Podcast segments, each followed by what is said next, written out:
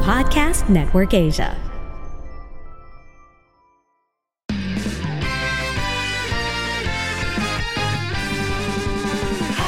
Welcome to Happy Spouse, Happy House Podcast. Ako po si Chinky Tan. Ako naman po si Coach Novi. Nandito po kami, building strong relationship, one family at a time. Dahil kami ay naniniwala, bawat pamilya may pag-asa.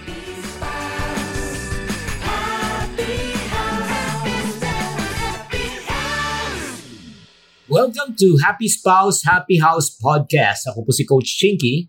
Ako naman po si Coach Novi. I am so excited because this is our first video cast as a couple. O naman, it's our, ano, at saka itong episode na ito, special po. Bakit po? It's our 24th wedding anniversary.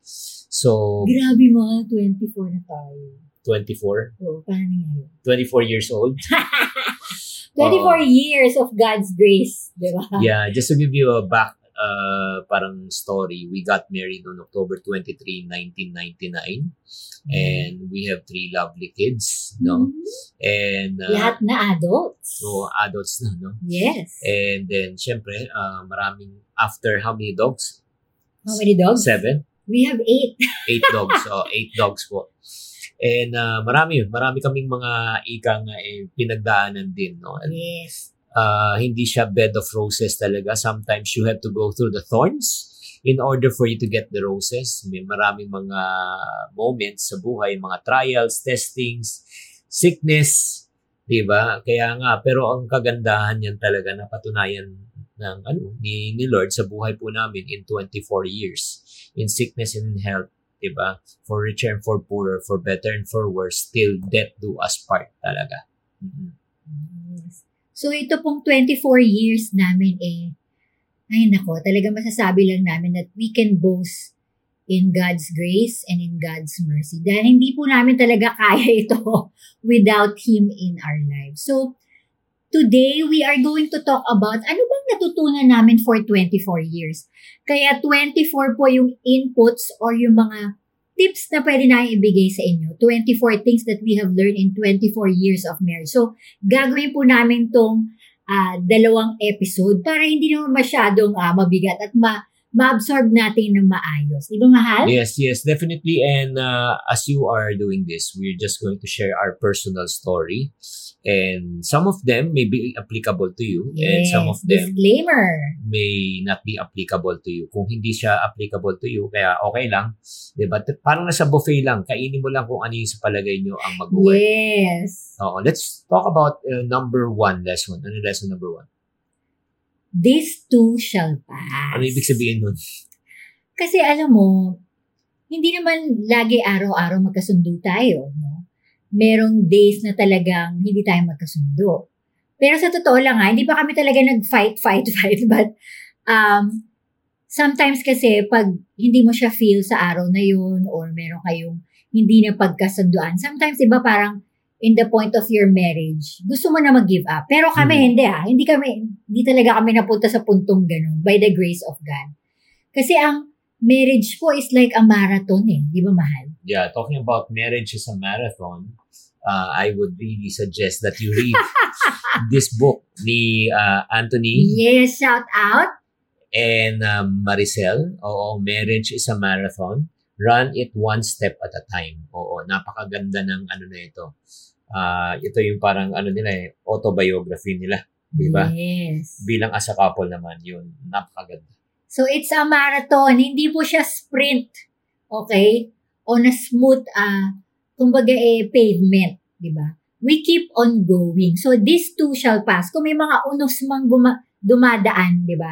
Sa buhay natin, ako challenges recently, merong nangyari sa amin, pero ganun talaga eh. Di ba, Mm. mahal?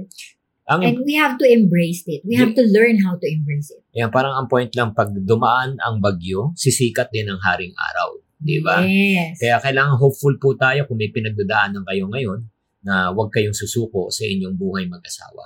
Yes, kaya nga this too shall pass kasi magbabago po yan. Hindi po permanente ang issue, ang conflict, ang problema. Hmm. And I can assure you, no, we've been through worse. Kaya nga, yung parang feeling mo during that moment, pagka may problema ka talaga. Parang hindi ka na makawala eh. Pero pag nakawala ka na, after so many years, when you look back, ay, ba't ako masyadong na-stress nung panahon eh? Di ba? Uh, ika nga may grace pa rin ika. Yung second lesson naman, uh, I think that's applicable to me. Importante yan. Oh, lalo na sa mga kalalakihan. Uh, lesson number two that I've learned in 24 years is not dear tonight. Oo. Not tonight, Ay, not- dear. not tonight, dear. Oo, Yan. baliktad. Ano ibig sabihin not tonight, dear? Ibig sabihin yan, sometimes uh, meron tayong tinatawag na urge tayong mga kalalakihan. Pero minsan, wala sa mood ang ating asawa or if not naman, the red flag is up. So, ano ibig sabihin po nun? Eh, kailangan maghintay ka, magtiis ka, magtiyaga ka. Di ba?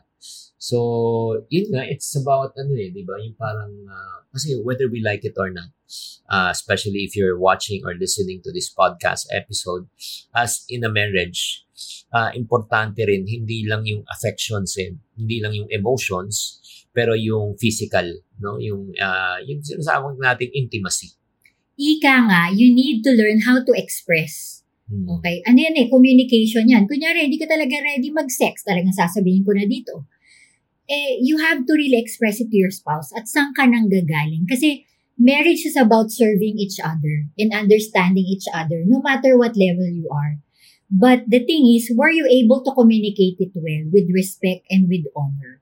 Yun yun eh. Pagka hindi mo na i-express, syempre magtatampuhan kayo and then doon na, doon na nag-uumpisa. Ah, sige, kung ayaw mo pagbigyan, di ba? Mag-entertain na yan.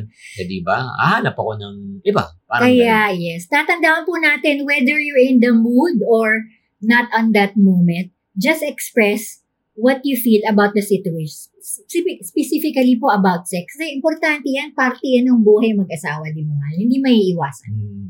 Sige, number three naman, the third lesson, no, after yun nga, ah, yung intimacy is what? So, for our next point is, dalawang categories yan. Ano? Love is for the husband. Hmm. And syempre, the wife is the helper. Submission. Hmm, nako. Anong usap, pag-usapan muna muna natin yung yung head or yung tail? Ikaw, nasa sa'yo yun. Kahit na ano, pwede mauna. Siguro, pag-usapan muna natin yung sa point ng ah, head muna. Oo. Okay. Ah, 'di ba? Parang God has ordained men to become the leader of the house, so men should take the lead, no? It doesn't mean to say that you are the leader, you are the boss, you call all the shots, no? It's a collaboration among the two, it's agreement among the two, but ultimately, ah, ang magde-decide, siyempre minsan, 'di ba, yung mag-asawa nagtatanong, "Oh, ikaw na mag-decide, ako na mag-decide." Ultimately, ang magde-decide kayong dalawa, 'di ba? As a couple, 'di ba? Pero ah importante yung final decision talaga nasa lalaki po yun. Nasa lalaki. Mhm. Yes, I do believe, siyempre parang issue sa babae yung submission. Bakit? Kailangan ko ba i-submit lahat sa kanya? Novi, 24 years ka na-submit. Alam mo, one of the things that, really, hindi ako marunong mag-submit. sa totoo lang. Hindi. At ayoko rin yun. Siyempre, opinionated din ako.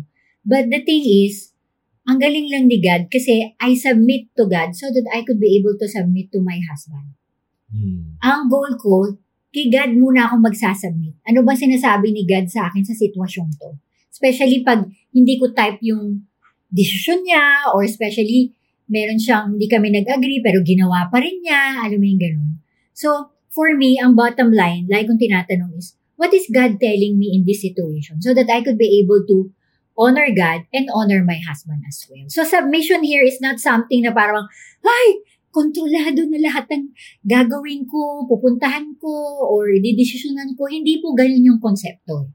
Mhm. As a matter of fact, uh, one thing that I've learned no, in our 24 years in relationship and also yung coaching and mentoring ng mga ibang married couples to us, pag marunong kayong ano, magbigayan ba?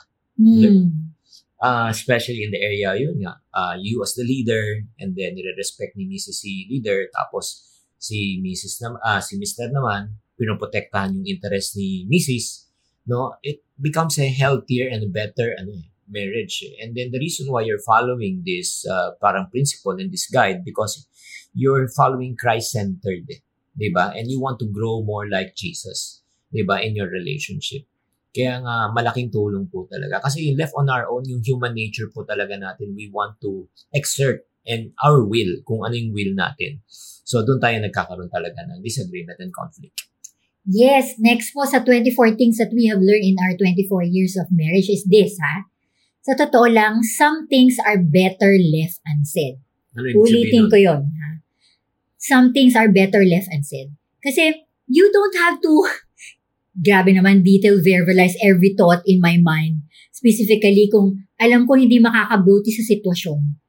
Sometimes kasi I have a tendency to be critical, I have to be, I have the tendency to be argumentative. Yung parang, di ba meron kang, kunyari, meron kang decision, tapos di kayo nag-agree, sinabi ko sa sabihin mo, I told you so. So ako pinipigilan ko talaga by the grace of God. Kasi the goal here, para sa parenting, di ba, hindi laging correction, no? Ang dapat ibigay mo sa asawa mo or there are times na pag may issue na magko-complain ka pa. So kailangan mong magkaroon talaga ng mandinding self-control. There are things na better left unsaid. Dahil alam mong hindi makakaganda sa sitwasyon mo at that moment. In other words, matuto tayo maghunos dili. Eh yun, tama. Maghunos dili tayo, Unis dili. tayong mag-asawa pagdating po sa sasabihin po natin. Ah, tatanungin natin eh, makakabuti ba tong sasabihin ko o lalo pang makakasama? 'Di ba? Parang ano eh, 'di ba? So, ulitin ko ah, tama yan eh. less talk, less mistake. More talk, more mistake. Tandaan niyo po yan. Oo.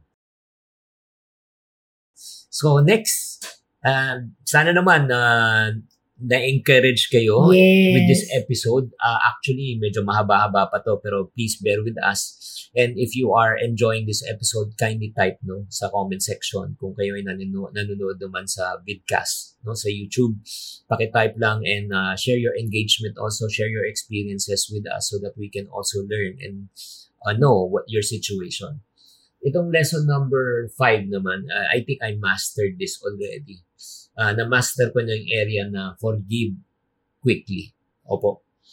Ah, alam mo sa Bible, no, wala tayong makikita na isang reference sa verse na o scripture na magsasabi na huwag ka magpatawad. Lahat po nagsasabi na matuto ka dapat magpatawad. Oo. Kasi, di ba, ah, mahirap eh. Mahirap kung hindi ka marunong magpatawad. Especially, ah, hindi nyo maiiwasan na magkakaroon kayo ng conflict in marriage. Di ba?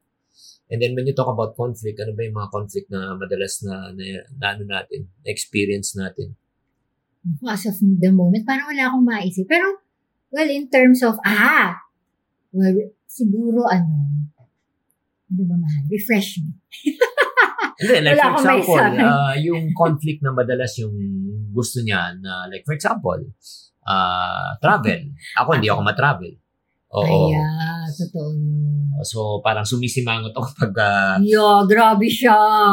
As in, talagang makikita mo sa face niya na ayaw niya mag Asawa ko ka talaga, homebody siya, and I love that from him. Kaya lang ako through the years, nag-grow ako na I really love to go out and wala talagang opisina, wala talagang totally walang office na nare-refresh ako going out with him. So, sometimes feeling niya, ano yun, parang yung gastos na kagad yun. Pero for me, ano yung communication sa akin, it's more investment and time well spent. Meaningful memories, ayan. The best investment for me. Kaya nga, kung nagkaroon kayo ng conflict, may tendency ka ba na mad- mad- madali ka magpatawad sa iyong asawa? Kung may nasabi siya o nagawa siya na hindi naman ah, kanais-nais, whether intentional or unintentional, ikaw ba'y madaling magpatawad? Pwedeng Yes. pakicomment na lang ulit sa comment section. And ah, para sa akin, personally, I can only speak for myself. Ah, ako, madali akong magpatawad dahil alam ko ako ay pinatawad. Hmm. Oo, parang ah, kung gusto ko the same measure that I want to extend to other people, as long as that person is really sorry, is really repentant for what he or she had done, no, we should give, we should give grace. Kasi lahat tayo nagkakamali. 'di ba? Kung ikaw ba humingi ka ng ah, pag ikaw ba nagkamali, pag humingi ka ng tawad, eh gusto mo bang patawarin ka o hindi? Siyempre sabihin mo yes. Eh kung ganun ang attitude ng tao, dapat matuto tayo. Pwera na lang kung yung taong yan, yung attitude niya, eh very stubborn pa rin. Nagkamali na, pinaglalaban pa, nagkamali pa, binabaliktad pa yung sitwasyon, ibang usapan na yun. Di ba? So, how about you? Yes, to add to that, no, alam niyo po sa marriages, talagang magkakaroon ng offense no matter what. Okay. Dapat nga magkaroon ng Department of Offense sa loob ng marriage. Pero what I'm trying to say here, through through the years, I also realized forgiveness is also a ano an attitude. And it's also will make you mature in a way that you also have to learn how to uh, overlook the offense. No? Mm. Sometimes kasi um, kailangan natin i-gauge na hindi man talaga lagi tayong tama at kailangan nating maintindihan kung saan din nanggagaling yung spouse natin. Alam ko, sometimes pag na-hurt mo yung spouse mo, parang iniisip mo lagi, paano naman ako? Naintindihan ko yun, but at the same time, pero hindi lang natin pwedeng isipin yun, pero dapat both parties. No? Again, marriage is understanding one another. So communicate it well. Forgiveness will definitely be there, especially kung nasabi mo na talagang, hey, mahala, nasaktan ako. Mm. You have to be, again, self-awareness and you have to express it honestly to your spouse kung saan nanggagaling yun. Para pag nangyari ulit, ayan, di ba? Mas madali mo siyang maintindihan. At you will be able to forgive quickly. Di ba? Yes, uh, kailangan i-master talaga yung art of forgiveness in a Yes. marriage. Kaya nga, Nako. 24 years na. Let's go to number 6 naman, lesson number 6. Ito, importante to. I can only probably speak for myself as a husband. Put your spouse first. Ang una talagang relationship natin, una kay Lord God. And then Yes. after that is family. When you talk about family, if you're married, uh, to your spouse. If you're not married, to your parents. 'di ba Pero pagka ikaw ay kinasal na, nagbabago na yung priority mo muna. Asawa mo muna bago yung extended family mo.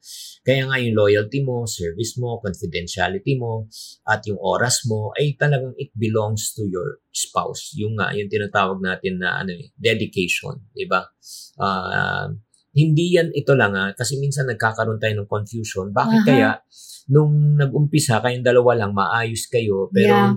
nung nagkaanak na, parang nagkaroon kayo ng strain sa relationship. Bakit po? Kasi yung focus and attention and then priority, nag-switch na, hindi na sa asawa, kundi sa anak. So, nagiging chore na in terms of yung dating, di ba? Hindi katulad kung kayong dalawa lang, paglalabas kayo before, di ba? Wala kayong aalalahanin, iisipin kayong dalawa lang, parang it's you and me against the world.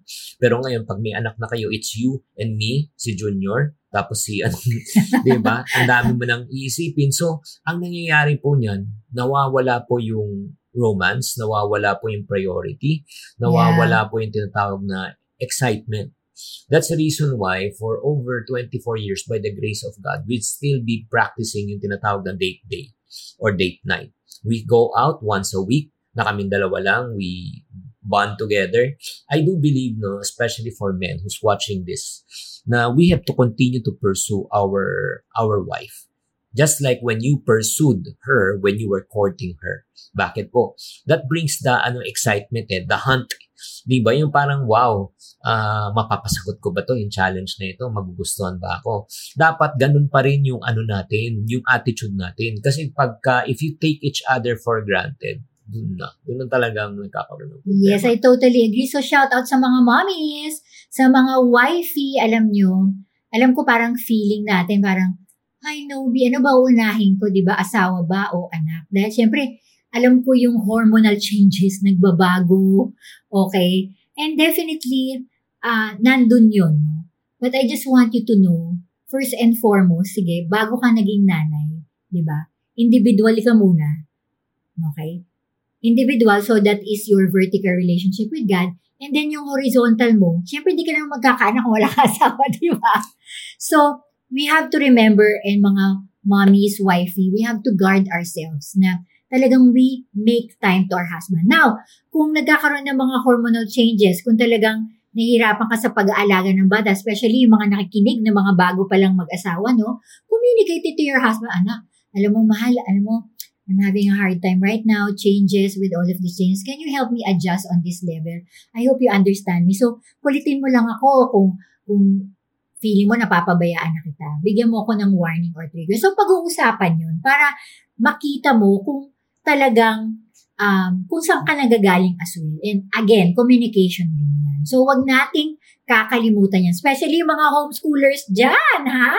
Ang buhay nyo, Nako, I'm gonna tell you. Ngayon, mga anak natin, di ba mahal, adults na. So, nararamdaman namin ng, oh no, hindi na sila dependent sa amin.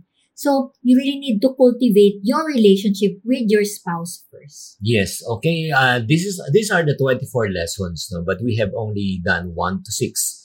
Ano yung number 1 ulit? Ang number 1, this too shall pass. Kung ano Yes. man ang pinagdadaan nyo, lilipas din yan.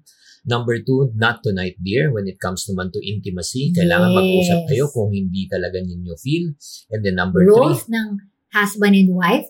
Husband should love their spouse, their wife, and then ang wife po help her, submission. Mm, Number four naman lesson ah, is what? Some things are better left unsaid. And then number five, learn how to what?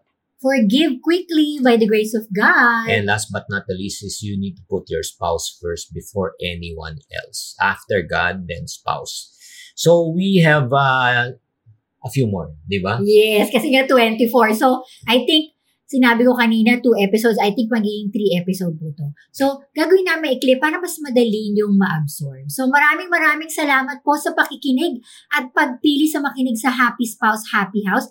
Huwag niyo pong kalimutan na mag-subscribe sa ating Happy Spouse, Happy House sa Facebook, Instagram, and our TikTok account. And we are so glad to announce sa October 27 po, meron po kaming pakulo. At ito po ang seminar namin with Coach Chico and Coach Mary Ann about manager. So we're gonna talk about money, mga couples, okay? And at the same time, uh, for these first six lessons, I want you to reflect, no? And then check nyo rin po kung saan kayo uh, mahina, saan kayo malakas, di ba? Alamin nyo muna. Uh, ulit-ulitin nyo to, itong six uh, lessons na ito, so that you'll be able to evaluate your, marriage. I-gauge nyo from 1 to 10, once the lowest, 10 is the highest, uh, in terms of yun, forgiveness, in terms of uh, in term, communication, in terms of priority, di ba? Para malaman nyo kung nasaan kayo sa inyong marriage.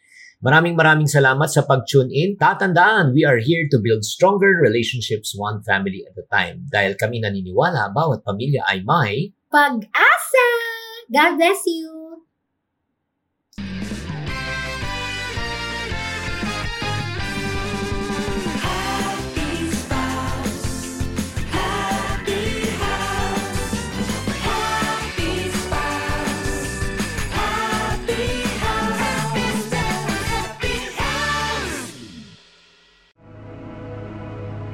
The views and opinions expressed by the podcast creators, hosts, and guests do not necessarily reflect the official policy and position of Podcast Network Asia, the hosts of the program, or other programs of the network.